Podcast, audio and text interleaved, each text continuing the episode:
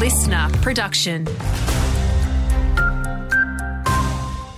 Good morning, I'm Lachlan Itter. The Education Department says it's working to resolve staffing concerns without disruption to students at Sarina State School. Queensland Teachers Union members will walk off the job for an hour next week, claiming years of vacancies are taking a toll on staff. President Cresta Richardson says there's been short term solutions offered, but nothing sustainable every teacher that we're down in our schools leads to increased workload and it also isn't leading to you know the best educational outcomes for our students so we want to support our members we want to support kids in rural and remote and regional queensland Experts say it's too early to know the extent of damage to the Great Barrier Reef following two back to back cyclones in North Queensland.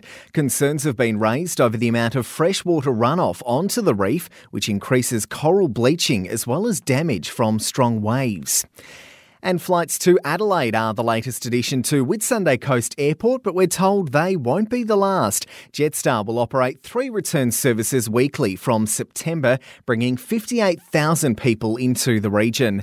Craig Turner from Whitsunday Regional Council says the airport continues to pitch itself to destinations where flights could be mutually beneficial. We looked at what it is that the people from the Whitsundays might like to do, and then vice versa.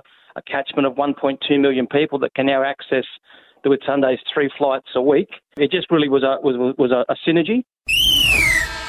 Turning to local sport now, and the North Queensland Cowboys' two youngest captains are settling into their new gig. Mackay Region Products' Tom Dearden and Reuben Cotter are replacing Chad Townsend and Jason Taumalolo. Coach Todd Payten says the club was made for players like our two young locals. You know, they're local products you know, they epitomise what we stand for. They compete really hard. They don't take things for granted. Um, they're humble. Um, they're, you know, they're great North Queensland products.